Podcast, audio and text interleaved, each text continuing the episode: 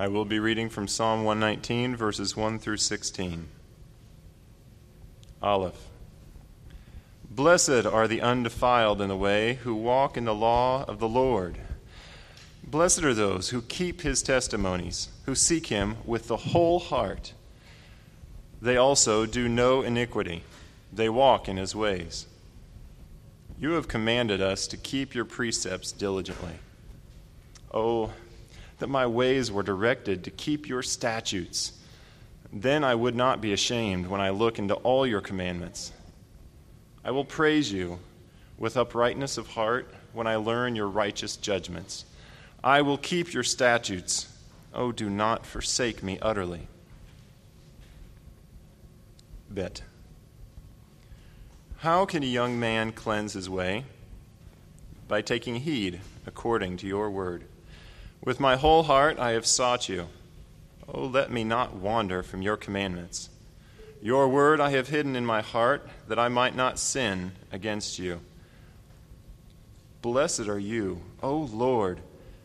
Teach me your statutes. With my lips I have declared all the judgments of your mouth. I have rejoiced in the way of your testimonies as much as in all riches. I will meditate on your precepts and contemplate your ways. I will delight myself in your statutes. I will not forget your word. Please be seated.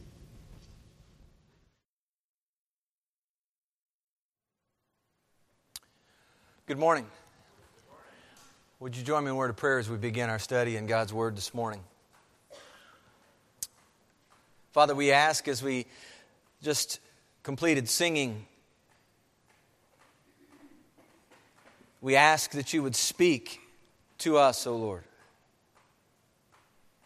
That you would renew our minds this morning through your word. That you would help us grasp the heights of your plans for us.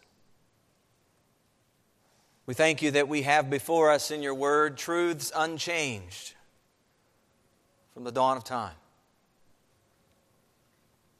Father, we thank you that you've given to us and provided for us. Your Son Jesus, your Holy Spirit, your Holy Word, your very presence with us. And this morning, as we look to your Word, I pray that you would guide our thoughts heavenward, Christward that we would look and fix our eyes upon you, that we would be quick to each day turn our eyes upon Jesus and look full in his wonderful face. As we do so, these things here on earth will grow strangely dim. Father, we praise you this morning for your word that gives us life, your word that breathes encouragement into our soul. Your word, which stands firm in the heavens, it's an eternal word.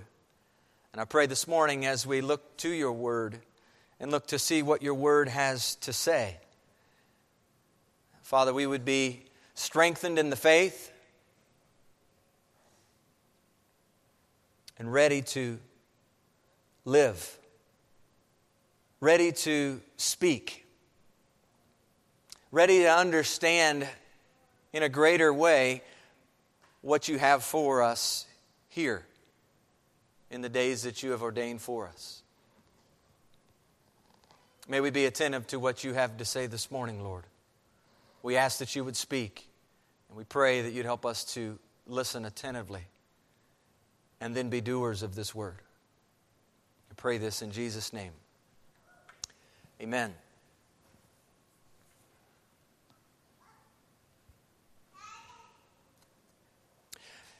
Dietrich Bonhoeffer said that the first minutes on the pulpit are the most favorable.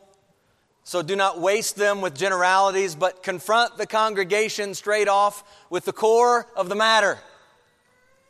I'd like to do that this morning. The core of the matter. The core of the matter in Psalm 119, verses 9 through 16, comes packaged to us in a question How can a young man cleanse his way? Or some of your translations may read, How can a young man keep his way pure? That's the question. That's the central question. It's the only question in this stanza.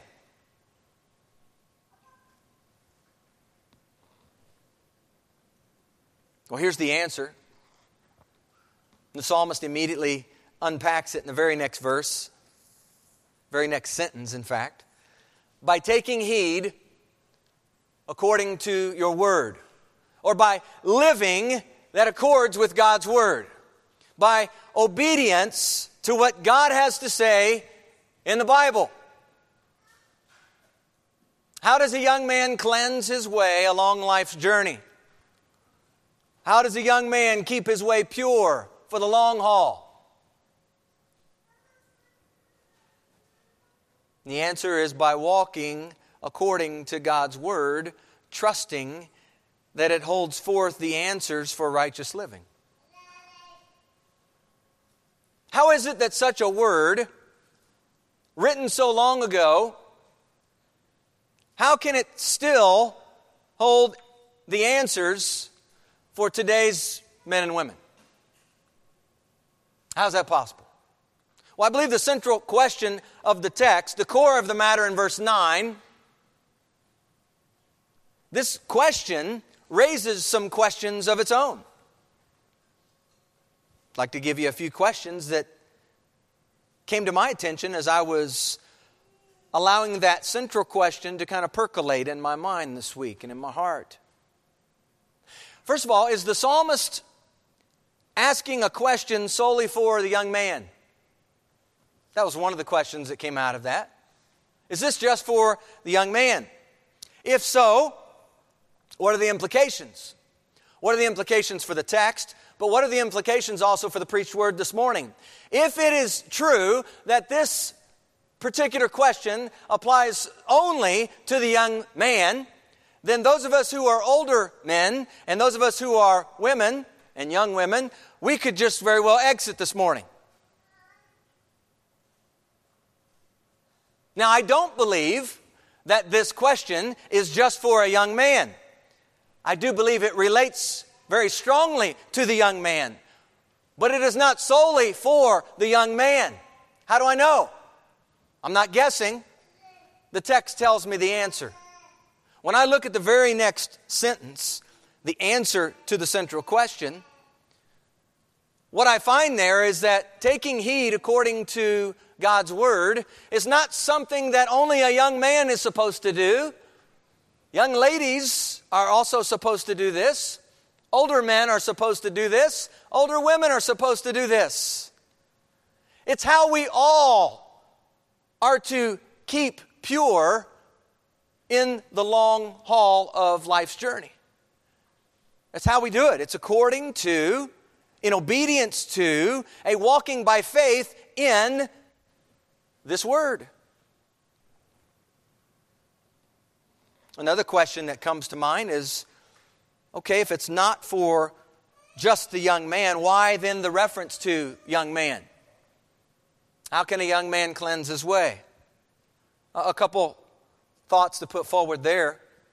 The psalmist very well could be writing from the standpoint of being older in his age, and he's writing this now as counsel, looking back perhaps on his own life, or knowing that those who would be reading and hearing would be young men in particular that could benefit from this particular word as he's being moved by the Holy Spirit. Remember, he's one of the holy men, 2 Peter 1 20 and 21.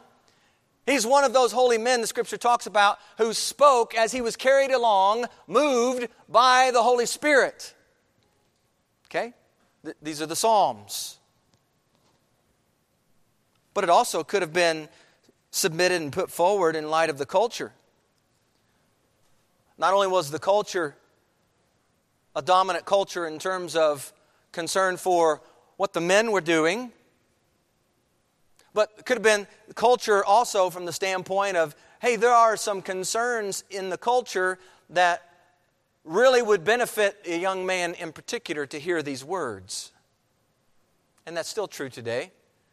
Things happening, going on in our culture that we address and we point to, and we, we draw to the Word in light of where someone may be, in light of the culture that we live in.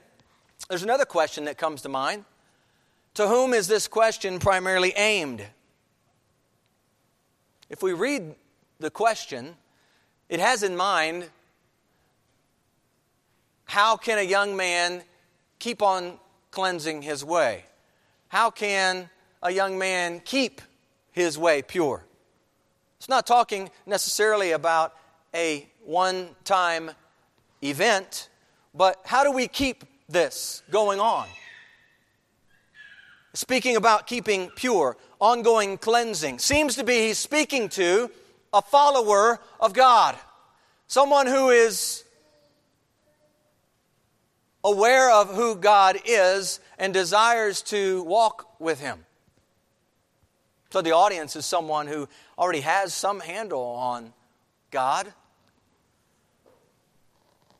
Well, what does such a question teach us about the Hebrew Jewish culture? Remember that the Psalms were oftentimes prayed, the Psalms were oftentimes used as the Jewish hymn book. Okay? What does this particular question teach us about their culture? Well, one of the things we find out as we look at the, in the scriptures are, are, are abound with the, these ideas clean, unclean, pure, impure, holy, unholy.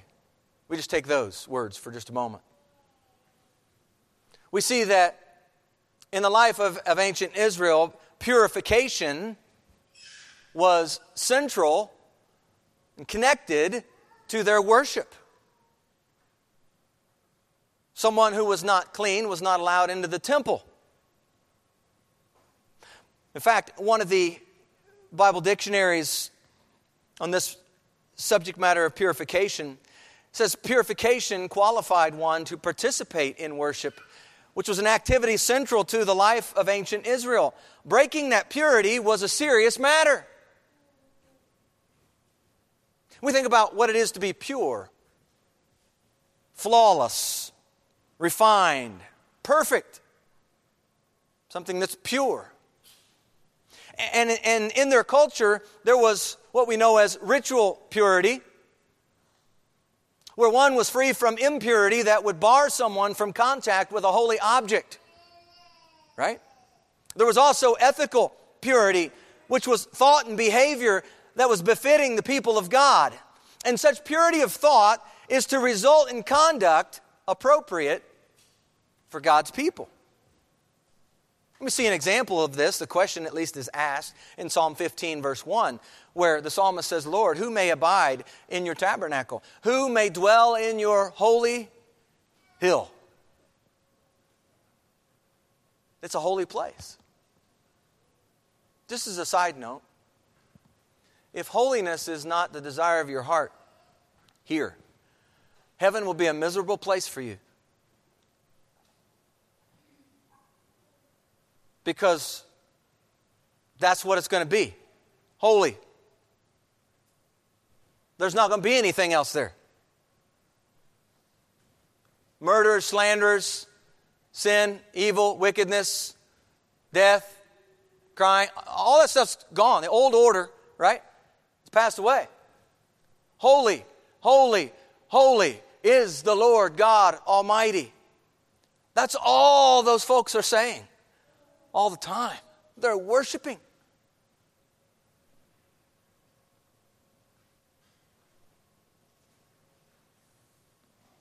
I think it's clear that we understand some things about not only the culture of the day in which this is written, but understand even how that applies to us here and now today.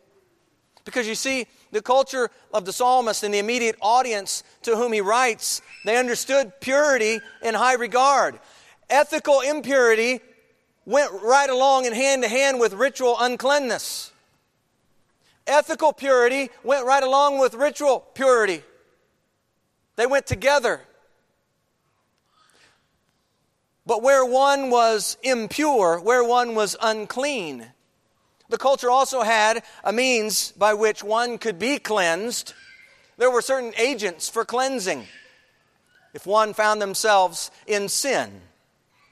And we see that there's water that's used. Leviticus chapter 15 gives us an example of that. Whenever there's a period of waiting for cleansing, oftentimes water was used. There's blood. We see that Leviticus 16, 14 through 19, talking about the Day of Atonement, talking about all the blood and the sprinkling of blood in the holy place, cleansing the temple. And there's fire.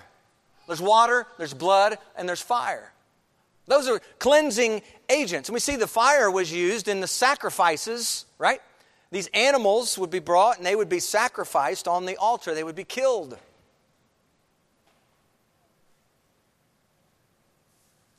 All of these things, I'm hoping you are thinking ahead of what's yet to come.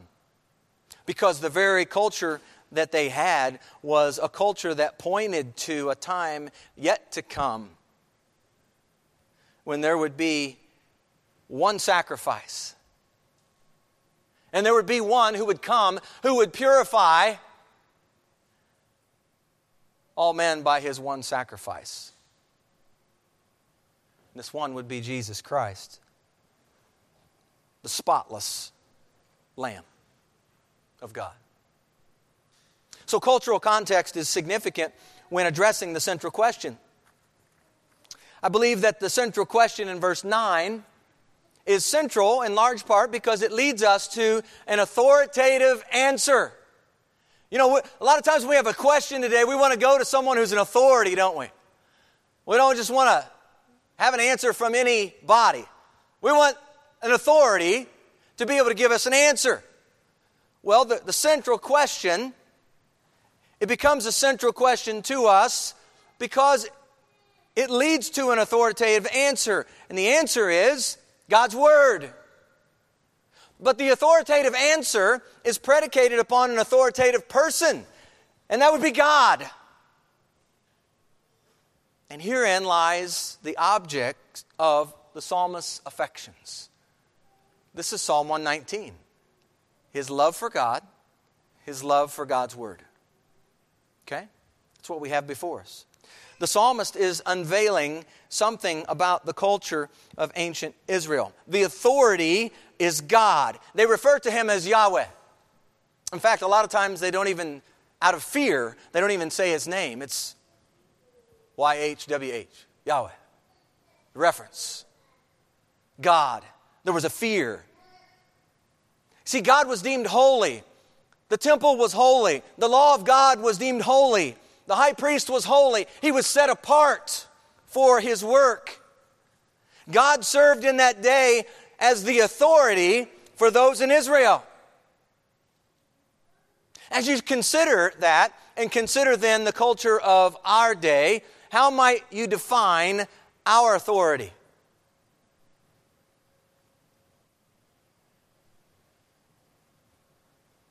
Perhaps there was a day when it was one nation under God.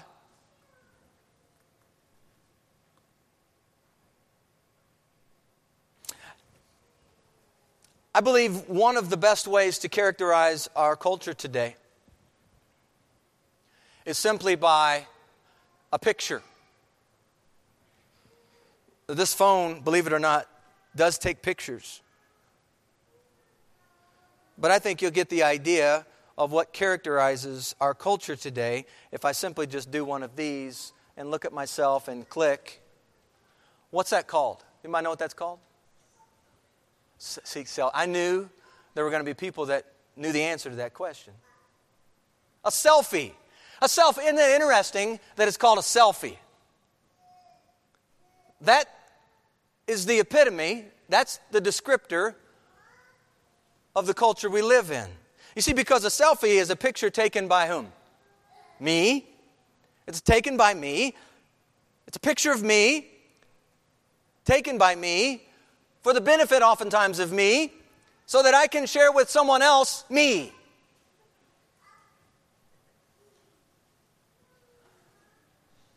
Author P.T. Forsyth, writing in 1907, he's speaking of the culture of his day, a period of modernity.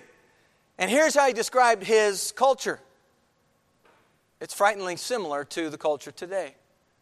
He described his culture as we are our own authority. We are our own authority. Sounds a lot like Judges 21 25. In those days, there was no king in Israel. Everyone did what was right in his own eyes. To each his own authority. Now, it's important to understand not all in Israel operated according to the accepted authority of the culture, Yahweh, God Almighty. But all at least knew Yahweh as the held authority of the land. And we live among a people of unclean lips. We live among a perverse and wicked generation. We live among a largely faithless generation where truth is relative, it's pragmatic, it's subjective, it's based on what I might think it is. There is no absolute for many people. We live in the midst of a people who, like Ephraim, Hosea chapter 8, verse 12, speaks of Ephraim and having given Ephraim the law of God, the precious, wonderful, glorious gift of the law of God. And we seem to receive the word of God just like Ephraim did in the day. He received it, Ephraim did, as a strange thing. Authority in general is a strange thing today. But God is our authority, and God's Word as the authority for how to live this life, that is deemed a strange thing indeed by many in this culture. How can a young man cleanse his way? How can he keep his way pure? By living, taking heed, embracing, obeying by faith his word. As we study the text, perhaps it will serve you well to ask this question Do I believe and by my actions behave as though God and His Word are my authority? Do I believe and by my actions behave as though God and His Word are my authority? Well, what follows in Psalm 119, verses 10 through 16, I believe is an elaboration on the central question and answer in verse 9. You look at verse 10. He says, With my whole heart I have sought you. Oh, let me not wander from your commandments. You know, as I was reading that, I was drawn back up to Psalm 119, verse 2, which says, Blessed are those who keep his testimonies, who seek him with the whole heart. See, it was, it's part of that way of blessing we talked about last week. God's way of blessing is keeping his word and seeking God himself. The psalmist has sought out God, His authority in life. This is instructive, I believe, for all of us desiring to keep our way pure across the finish line of this life. There's evidence here of wholehearted devotion to God. Godliness characterizes the psalmist. Godliness. What is godliness? By definition, I'll give you one writer's definition, which I believe is pretty helpful to have a handle on this. Devotion to God, which results in a life that is pleasing to Him. Devotion to God, which revo- results in a life that is pleasing to Him. Godliness, if you turn in your Bible to 1 Timothy chapter 4. Paul's instruction here to Timothy is to reject profane and old wives' fables and exercise, or some of your translations would say train, exercise or train yourself toward godliness. For bodily exercise profits a little, but godliness is profitable for all things, having promise of the life that now is and of that which is to come. Godliness. It's profitable. And yet we see we're charged with exercising ourselves in this way. We're charged with training ourselves to be godly. That's the instruction from Paul to Timothy. Train yourself toward godliness. Jerry Bridges, in his book, The Pursuit of Godliness, he says godliness is more than Christian character. It's Christian character that springs from a devotion to God. But it, it is also true, he writes, that devotion to God always results in godly character. He says devotion is not an activity, but it is an attitude toward God. Foundational to our godliness, our devotion to God, is our fear of God, our love for God, our desire for God.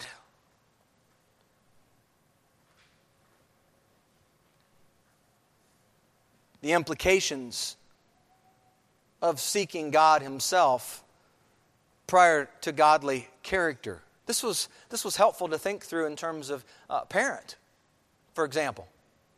Because I think most of us as parents, we desire to see godly character born in each one of our children, right? Uh, all of us, I think, desire that. I hope we desire that as parents. It's a right thing to desire that. But are we attempting to produce outcomes that only that only are going to come through an intimate relationship with God through Jesus Christ? Are we training in such a way that helps each of the children seek God? See, Psalm 16:11 says, "You, God, you will show me the path of life." If God is the one who's going to show me the path of life, as a parent, I want to point my children to God. He's the one who's going to show them the path of life. That must be where my energies are for each of my children that He's entrusted to me. In your presence is fullness of joy. At your right hand are pleasures forevermore. You see, are we directing our children to seek the face of God in prayer? Are we directing them to turn their eyes upon Him, to trust Him with all of their heart, to acknowledge Him in all of their ways? Desiring godly character in them is good. But let's not, parents, let's not be fooled or duped into thinking that certain godly behaviors are the end all. Do they know God? Do they know God's Son? Is there a devotion to God that's evident in their life? That's so important that we get this. And then, dads and moms, what about your own life? This isn't just for the children. Are you seeking God with your whole heart? As you endeavor to keep your way pure, are you aligning yourself under the authority of God? The psalmist understands all too well, it seems, the difficulty level of keeping himself pure to the finish line. He says there at the end of verse 10, Oh, oh let me not wander from your commandments. Let me not wander from your commandments. Proverbs 19 27 says, Cease listening to instruction, my son, and you will stray from the words of knowledge. Cease listening. Stop listening to instruction, my son, and you will stray from the words of knowledge.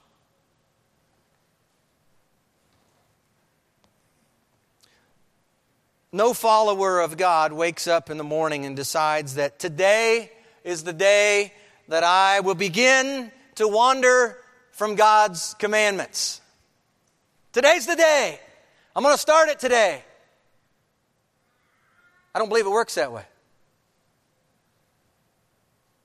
Wandering begins when someone or something fills the mind.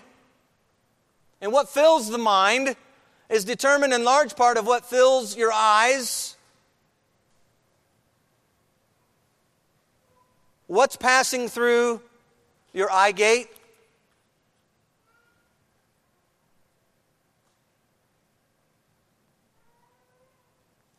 What are you watching?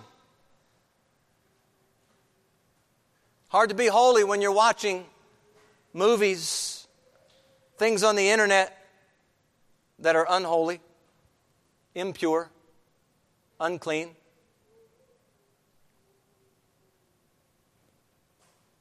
You've heard it said that the battle begins in the mind. Kyle Idleman, in his book, Gods at War, he has a section in his book that speaks to the gods of pleasure in our culture today. Gods of pleasure. And so he speaks in a chapter on entertainment.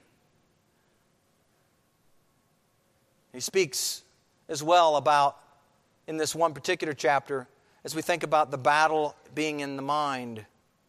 He speaks to how the brain processes information that's coming in through the eye gate.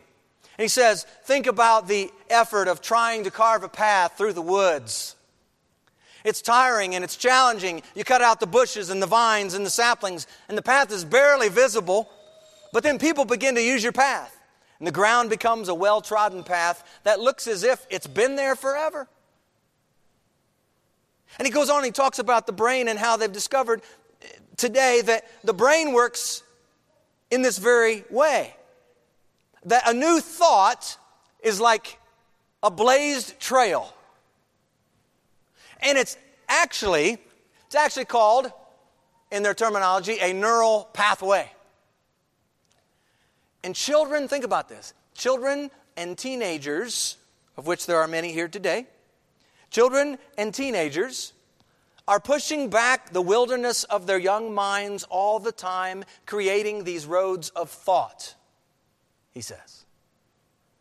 How does this idea relate to wandering? Why is the psalmist so concerned about wandering from God's commandments? You know, I was thinking about this and I was reminded of David. And we're all familiar with David in 2 Samuel 11 when it was the spring, it was the time of war, and yet David the king was not out to war, but he was where? He was at home, and he couldn't sleep at night. It was late. He goes out and he sees someone Bathsheba. Text says she's very beautiful. She was bathing.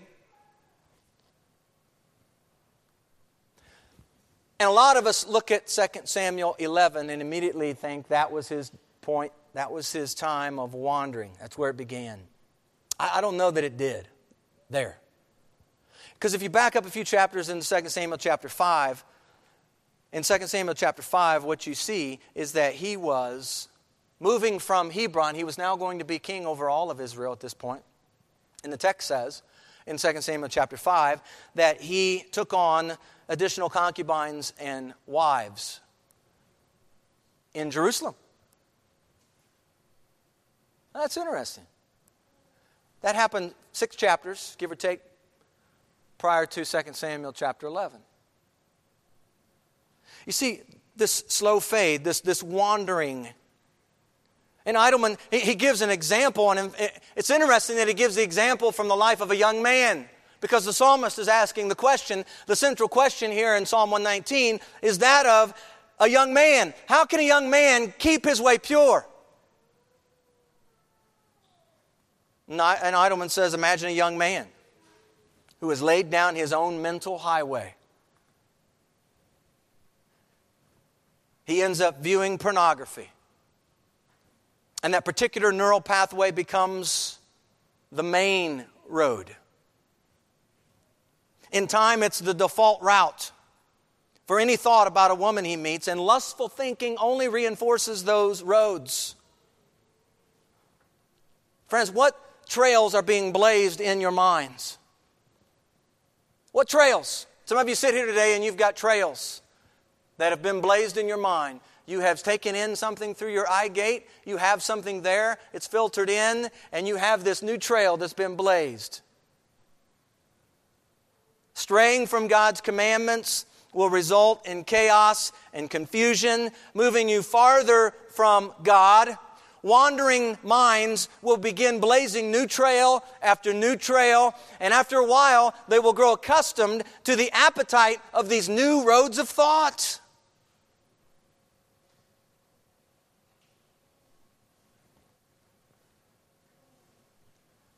This is dangerous territory.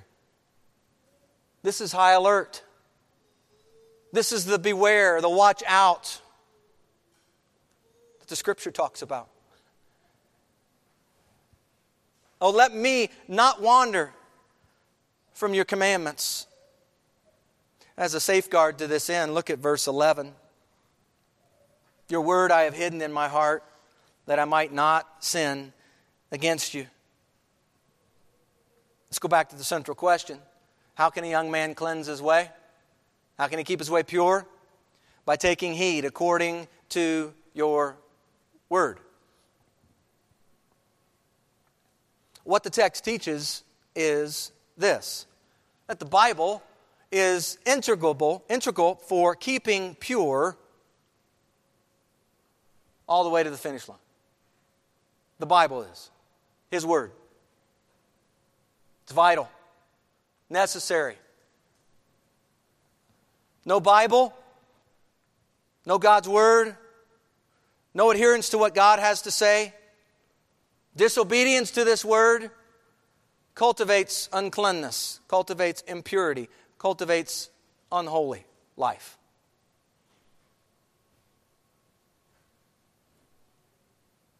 Having just cried out to God, let me not wander from your commandments. He now submits what, what appears to be for him, and it's not just useful for him, I believe it's also good for all of us. He submits, I think, a battle plan. This is a plan for moving forward, how he's going to combat this. Your word, which is needed, it's not an optional extra add on. For the psalmist, this is a needed word. Your word have I hidden in my heart for what purpose? That I might not sin against God. I believe a good majority of us here know this verse. The sad reality of this verse is that I believe that the same number of people who know this verse, there may be very few people in here who actually know and have any of His word hidden in their heart.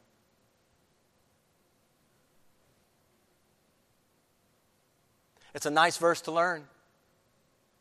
It sounds good to know it. Is it here? Do we really have it hidden in our heart?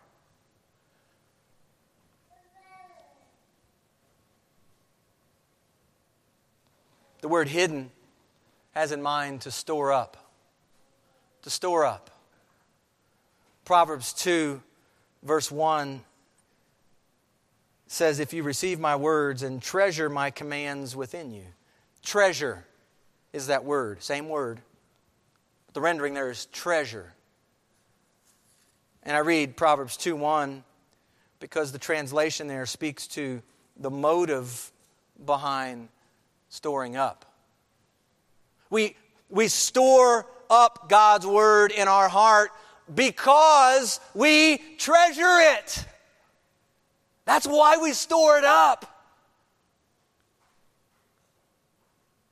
Friends, listen, the converse is also true. If we are not storing up God's word in our heart,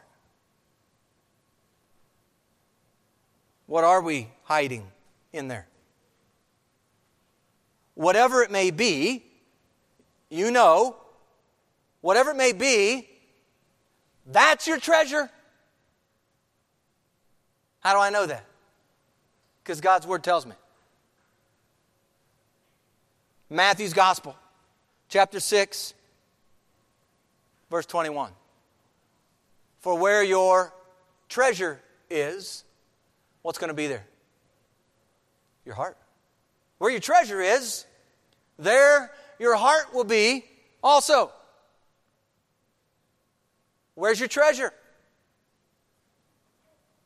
Notice the psalmist has God's word hidden in his heart. In his heart. Some of us have been content hiding it in our minds. We've got it. And there's some wonderful scripture memory programs out there, not knocking any of them. All of them are endeavoring to get the Word of God in you. Praise God. That's what we need. But we must be careful. Because knowing Psalm 119, verse 11, Your word I have hidden in my heart that I might not sin against you. Knowing that, I can recite it, and maybe you're sitting here today and you can recite X number of verses. You know them. The psalmist says, I've hidden your word in my heart. You know, there are some folks, you might know some of these folks, who have, as they've grown older, they've come to realize that they really didn't know God. Oh, they knew Him up here. They knew the facts because they grew up in a Christian home and they knew all the Bible stories. But they didn't have Him in His heart. They weren't living for the Lord Jesus Christ in their lives. The psalmist here has said that he's hidden the word in his heart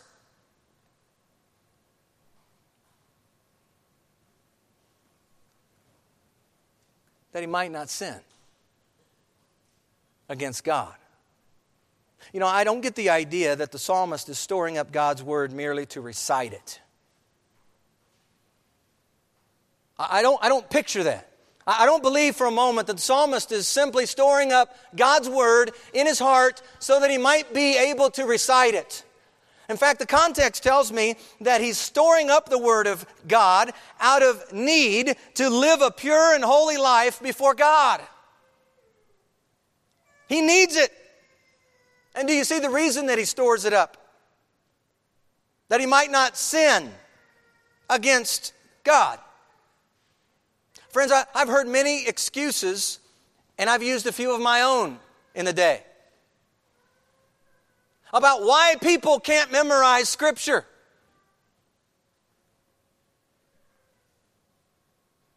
We store up what we treasure. We store up what we treasure. Some of you guys in here are sports guys. You like, you like sports. You like basketball, you like football, you like baseball, you like soccer, whatever it is. And, if I took the time and had a conversation with you, you could recite to me and spit out to me all kinds of statistics, all kinds of stats. Tell me your favorite players. Tell me their numbers. You, you could, you got it. You know it. It's important to you. And what we're going to find out here in just a moment something like riches or money Something that for many people in here, uh, the eyes light up money. Well, the psalmist says that he delights in this word as much as in all riches. Do you get excited as much about God's word and storing his word up in you as you do whatever your treasure might be in your heart? Accumulating a bunch of money, sports, hobby, Fill in the blank. Whatever that treasure is, you know what it is. As you sit here this morning, you know what it is.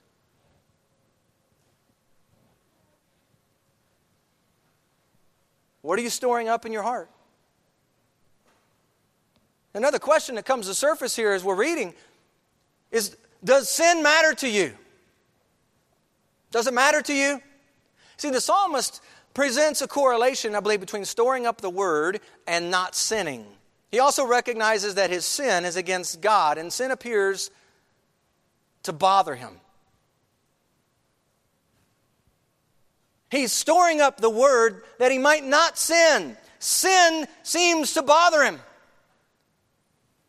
He seems to understand something about the nature and character of God, that He is a holy God. We serve a holy God, and holiness and sin, they don't walk together. They don't. Storing up God's Word in your heart will be of benefit in your battle against sin. And we've talked on occasion. Ephesians 6, we spent several weeks talking about the battle that we're in and the need to take up the armor of God, the sword of the Spirit, which is the Word of God. It's part of our armor.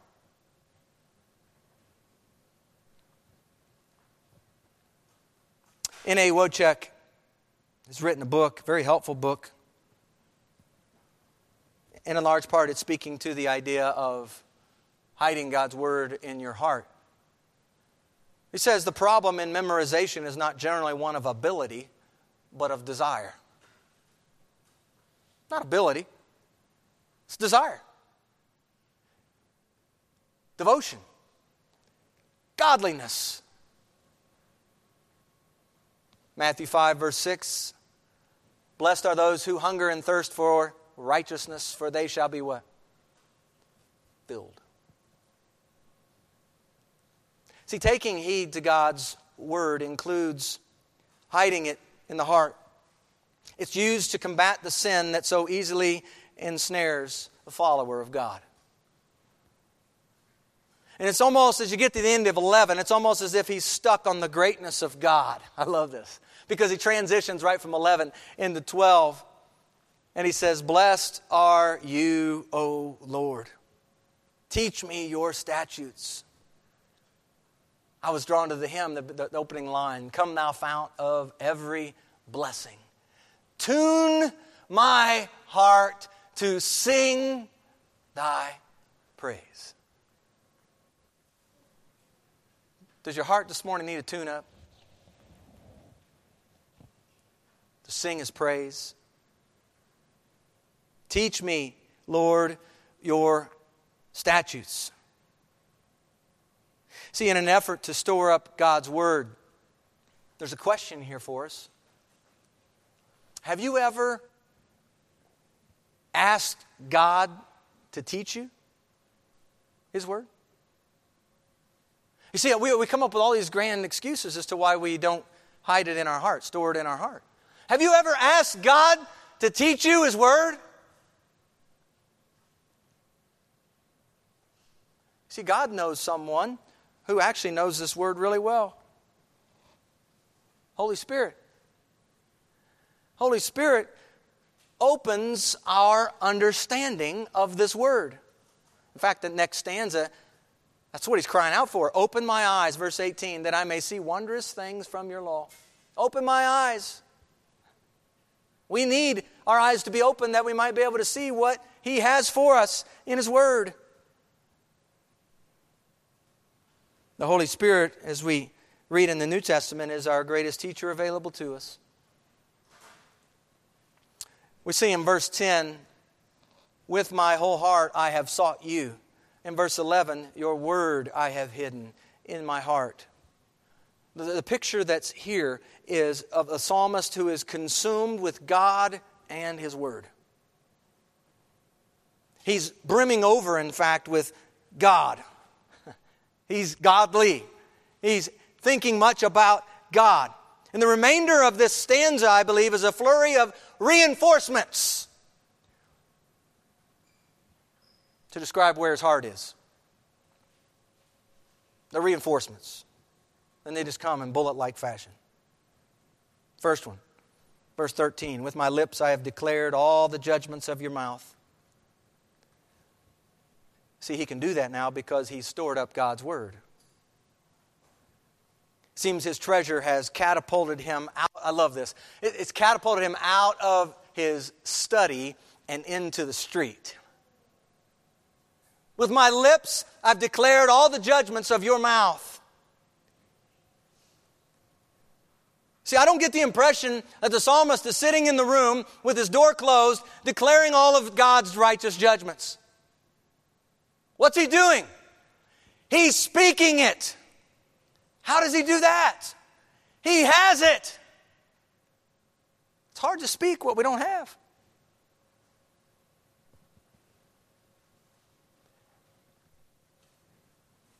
Not only that, having God's word in him brings confidence to open his lips to speak of his great treasure.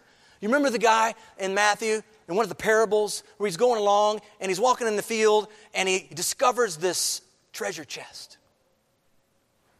It's not his property. So he immediately puts it back in there and covers it up. And he goes back home. And you remember what he does? He sells everything that he has so that he can buy the treasure. Friends, when he got the treasure, what do you think he did with it? Do you think he kept it to himself? We have been given a great treasure in this word, one of God's greatest gifts. The greatest gift he gave was Christ himself. But this, he reveals himself to us, lets us in on who he is, and we say, on many occasions, thank you, but no thanks. We have been given this word. Yes, verse 9, verse 11, we emphasize those two verses. But what we're seeing right here is the reinforcement. When we have His word stored up in us, we then, with our lips, are going to declare all of His judgments, all the judgments from His mouth, all of what He's spoken. Guess what that means? That means that God's people get to put God's word into play in God's world. It's a novel idea. We get to share God's Word. We get to share the very thing that we treasure, we get to share it. That sounds like a pretty good deal. Here's the problem I don't believe that there are many people following Jesus today who have that as their treasure. And because they don't have Him as their treasure, their lips aren't declaring all the judgments of God.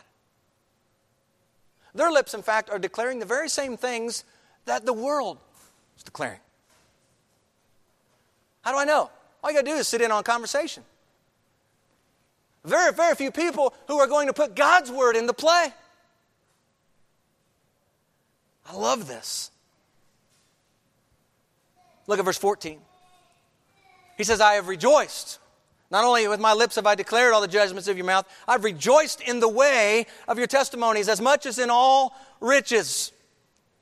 So not only is he declaring God's word, but he's rejoicing in it. He's rejoicing in it. Now,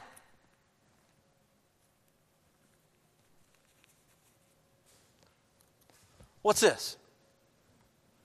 A dollar. And when I pulled that out, I just saw his eyes. His eyes went. I didn't, I didn't set him up for that either. I didn't talk to him before the message. But you see, this dollar bill does something, doesn't it? It does something. You see a dollar bill, all of a sudden, like right now, all of you are more awake. You're paying more attention right now because I have this dollar bill out in front of me. Now, perhaps some of you older ones are not as excited. You're thinking to yourself, it's only a dollar. If I had a $100 bill hanging out here, you might be sitting up a little higher. But some of you younger ones, a dollar is a lot to you. That's a hundred pennies.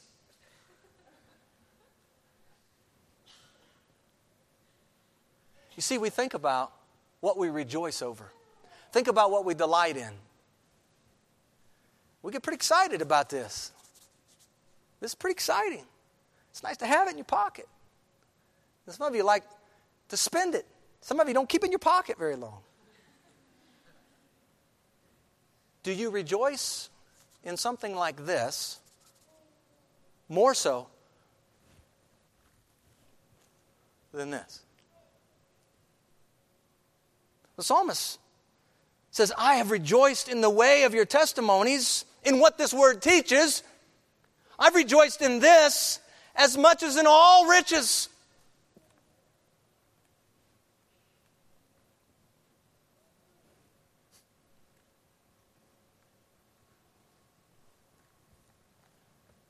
Some of you men may be prone to say, I'm just not very emotional. Think about rejoicing. From the heart, rejoicing. But, men, I would say that if, if I were to put you in the midst of your treasure, whatever that treasure we talked about earlier is, could be a, it could be a game, football, basketball game, could be your favorite team. If I set you in front of your favorite team for just a moment, I guarantee you're going to have some emotion. I guarantee you're going to have something to say about it. Guarantee there's going to be some kind of feeling toward that. How is it that we can be numb toward this word?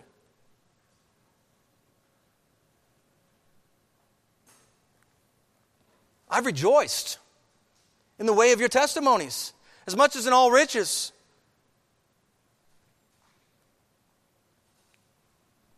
The psalmist has God's word stored up in him, and he's rejoicing in it.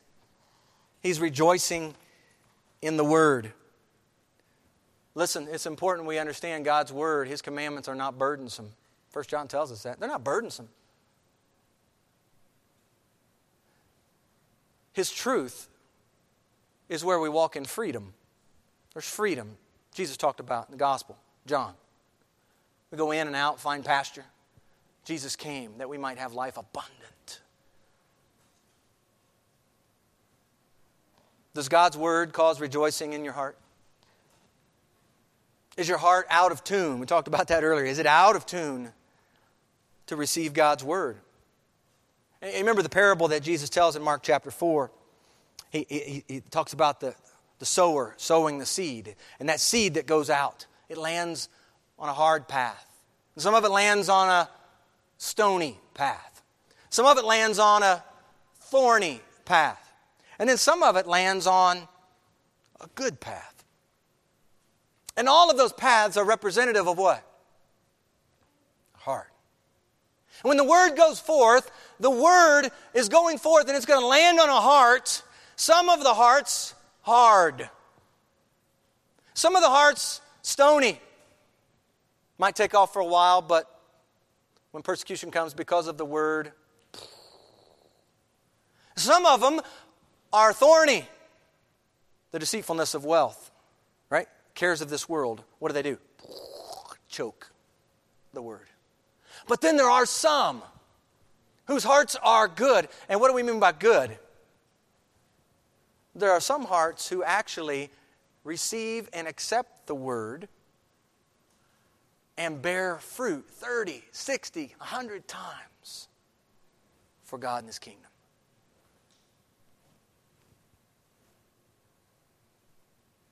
Is your heart ready to receive God's word? Just by the fact that you're sitting in a chair today doesn't mean that you have a good heart, ready to receive God's word. Praise God, you're here. It's part of it. Hearing, taking in His word. I have rejoiced in the way of your testimonies as much as in all riches. Look at, look at the next one. Verse 15.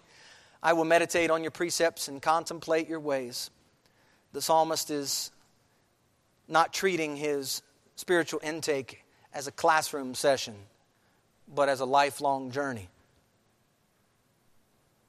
Storing up God's word is fuel for him to meditate and contemplate throughout his day. Psalm chapter 1, verse 2 talks about in his law he meditate the blessed man meditates day and night joshua chapter 1 verse 8 god's telling joshua He's now the new leader, and he's telling him, as the new leader of the people, how he must lead. Here's how you're going to lead make sure this book of the law does not depart from your mouth. Make sure that you take in this word day and night. This is how you're going to lead the people, Joshua. I will meditate on your precepts, contemplate your ways. Why would the psalmist do such a thing? Because God's word is what keeps him pure and holy. God's word is what keeps him. He's, he's trying to live in the world as you and I are trying to do the same thing. We're living in a world that's dark, a world that's impure, a world that's not too concerned about holiness. God's Word is what He's seeking. God Himself is who He's seeking. And we think about word intake. He's talking about meditating and contemplating. But we hear, today you're having an opportunity to hear God's Word. You yourself can read God's Word. You yourself can study God's Word. You can memorize God's Word or hide it in your own heart. You then can meditate upon this word. You can think about it in your coming and going, using your discretionary time to meditate and contemplate His ways in His word. And having His word in you, you can do what verse 13 says. You can declare with your lips, you can share this word, you can be a witness, you can evangelize with this word. See, word intake is for the soul. Our souls get nourished in the word, friends. Look at verse 16. I will delight myself in your statutes. I will delight myself in your statutes. I will not forget your word. God's word is not a burden to the psalmist, but a, as the uh, line of Proverbs 15 15 says, it's a continual feast. That's what it is for the psalmist. And we go back to the central question how can a young man cleanse his way? And we saw the answer by taking heed according to your word, by living out his life in obedience, by faith, according to the Word. And he concludes here by adding this last line I will not forget your word. By the way, just as a, a, side note, verse 16a, the first part of it, when he says, I will delight myself in your word, I will delight myself. Uh, you know, the fact that he puts that word in there tells me something. It tells me that even though there may be a lot of other people around him who aren't going to delight themselves in the Word. I, it's like a resolve we talked about last week. I will. I will delight myself. I will delight myself in your statutes. This is what I'm going to do. There are going to be a lot of people around me that aren't going to choose to do this, but this is what I'm going to do. He's resolving to do this, not try harder, as we talked about last week, but he's going to be diligent He's going to be diligent to keep God's precepts, understanding he needs God's presence in the process. And he says, In the end, I will not forget your word. I will not forget your word. Think about that as the conclusion to this stanza. I'm not planning to wander. I'm not planning to go a different direction than what God's called me to go. I'm planning to hold fast your word. I'm storing up your word, in fact, not going to forget it. I'm not going to neglect it. I'm planning to seek God with all my heart. I'm planning to walk a pure, holy, clean life for the Lord with His presence moving in me.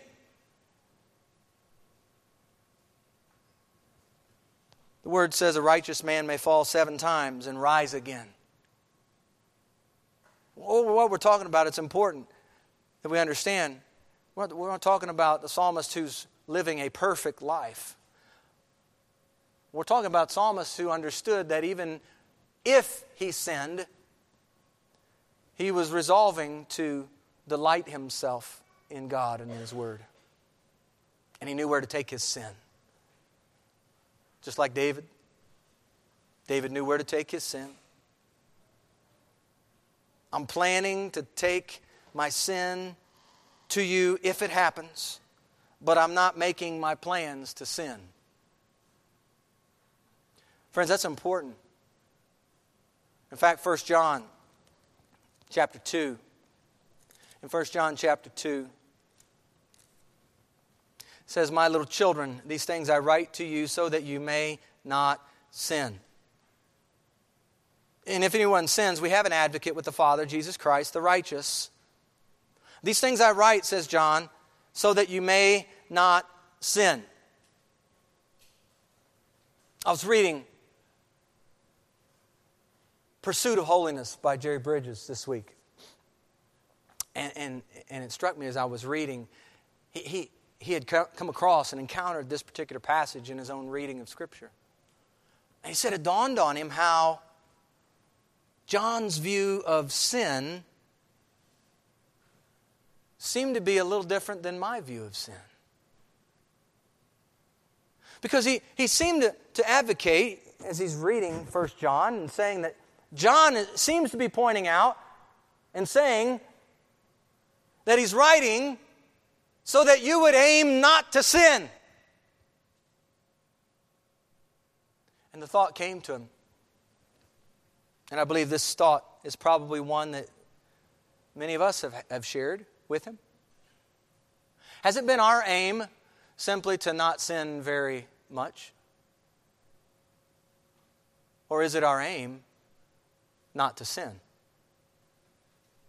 You see, because the difference between those two questions speaks about a pursuit of holiness, a desire to be godly, a devotion to God that results in a life that's pleasing to Him. If we know that devotion to God that results in a life pleasing to Him, we know with certainty, based on what the Word says, that sin isn't pleasing to Him. The Hebrew writer in chapter 12, verse 14, says that we're to pursue peace with all men and godliness, without which no one will see God. Holiness, without which no one will see God.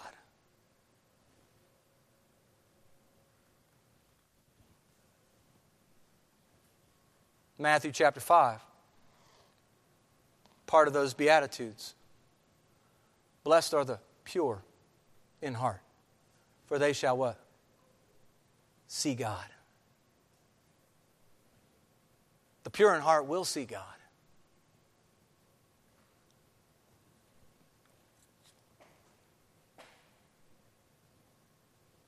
Aim not to sin. Now understand that if we do sin, the good news is we have an advocate before the Father. His name's Jesus. And just as we talked about the whole idea and the aim of what we're to be treasuring in our heart, it can't be, our lives can't be, as we're running this race in the midst of, of the world and the culture we live in, our, lives cannot be run in such a way that we are aiming not to sin very much. It's like the soldier who's sent into battle, and his objective then is not to get hit very much. Would a soldier go into battle with that objective? Or the defensive coordinator of a football team, he sends his guys out on the field. And he says, Hey guys, come on, let's go. Don't let them score very much. Is he going to say that? No, because the objective is to not let them score. You send a defense on the field so that they don't score.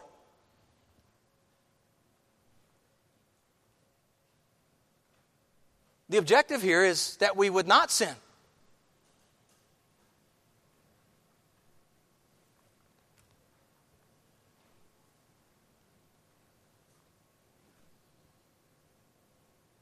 The central question speaks to keeping your way pure and holy. And it's a question that confronts us each day. God is holy, His Word is holy. He sent His Son, the incarnate one, Jesus Christ, who's holy. And He came to declare God to us. He came and fulfilled the holy will of His Father. I think it's important to end in the place where we talked earlier about context of ancient Israel and their emphasis upon being clean, being holy, being pure, the purification. See, there was a day when Christ came and Christ Himself purified all men who by faith believe and receive Him. Christ was that perfect Lamb of God who was sacrificed once and for all.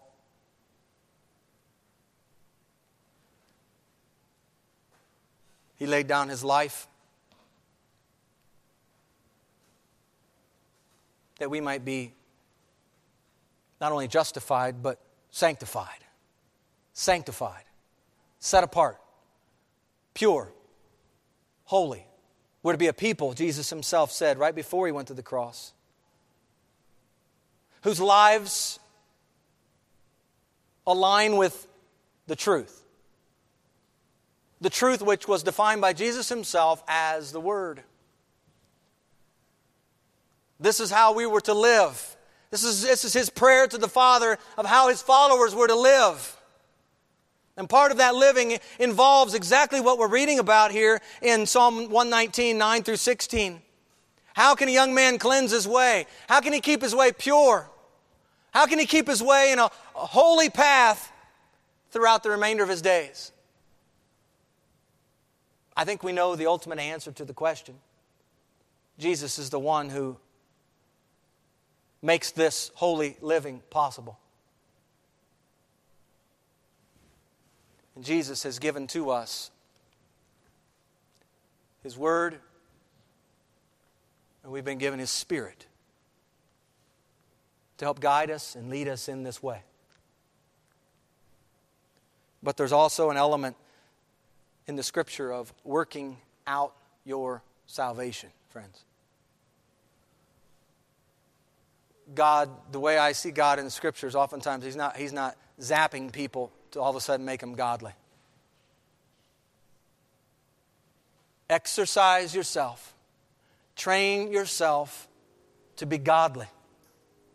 Here's why it has value not only for this life right here and now, but it has value for life to come. Translated, the treasure you enjoy now and you're rejoicing and delighting in that treasure you have now, being in God, in the Lord Jesus Christ, in His Word, you get to enjoy that treasure forevermore. What a day of rejoicing that will be. Amen? If you have your Bible, hold on to it for just a moment. Pick it up. It may be in your. Uh, your, your, your phone. That's fine if that's where yours is hiding. But if you have your Bible,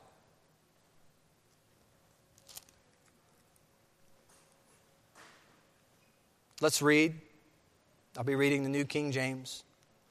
I'd like us just to read this together as we close. How can a young man cleanse his way? By taking heed according to your word. With my whole heart I have sought you. Oh, let me not wander from your commandments. You can read it with me, by the way. Your word I have hidden in my heart, that I might not sin against you. Blessed are you, O Lord. Teach me your statutes. With my lips I have declared all the judgments of your mouth. I have rejoiced in the way of your testimonies as much as in all riches. I will meditate on your precepts and contemplate your ways. I will delight myself in your statutes. I will not forget your word. Let's pray. Father, may it be so for us that your word would go with us all of our days, that it would be in us all of our days, that it would be our desire to please you as we endeavor to live a holy life. We're called to live a holy life simply because you said, Be holy, because I'm holy. You've called us to this kind of living. And it begins with a devotion to you, a training in godly living, exercising our faith those here who have professed and said yes to Jesus and said, Yes, I know him, but do not walk in his ways. The Bible says that that person is a liar and the truth is not in him. Oh, Father, may it be said of us that we do know you and that we do walk in your ways and that we do have a desire to treasure this word, store it up, to hide it in our hearts, that we might not sin against you. You are a holy God. I pray that here in this room, our sin, the sin that so easily entangles, that sin would bother us greatly. It would bother us and cause us to fall on our knees and come before you and repent of our sin and turn from our sin and turn in faith to God. And that we might pursue you and pursue your word with others, with those who also call on the Lord out of a pure heart. And Father, I pray that our lives would be a, um, a, testimony, a catalog, a display of works befitting a repentant life. I pray that our lives would be spent for your purposes and your glory. You've placed us here for that very reason to glorify you and enjoy you. May you and may your Son Jesus Christ in particular be our great treasure. And may we take Christ wherever we go and take your words with us wherever we go. I pray, Father, that it would be evident to everyone we encounter that you are our greatest treasure. May it be so, Lord. Pray this in Jesus' name. Amen.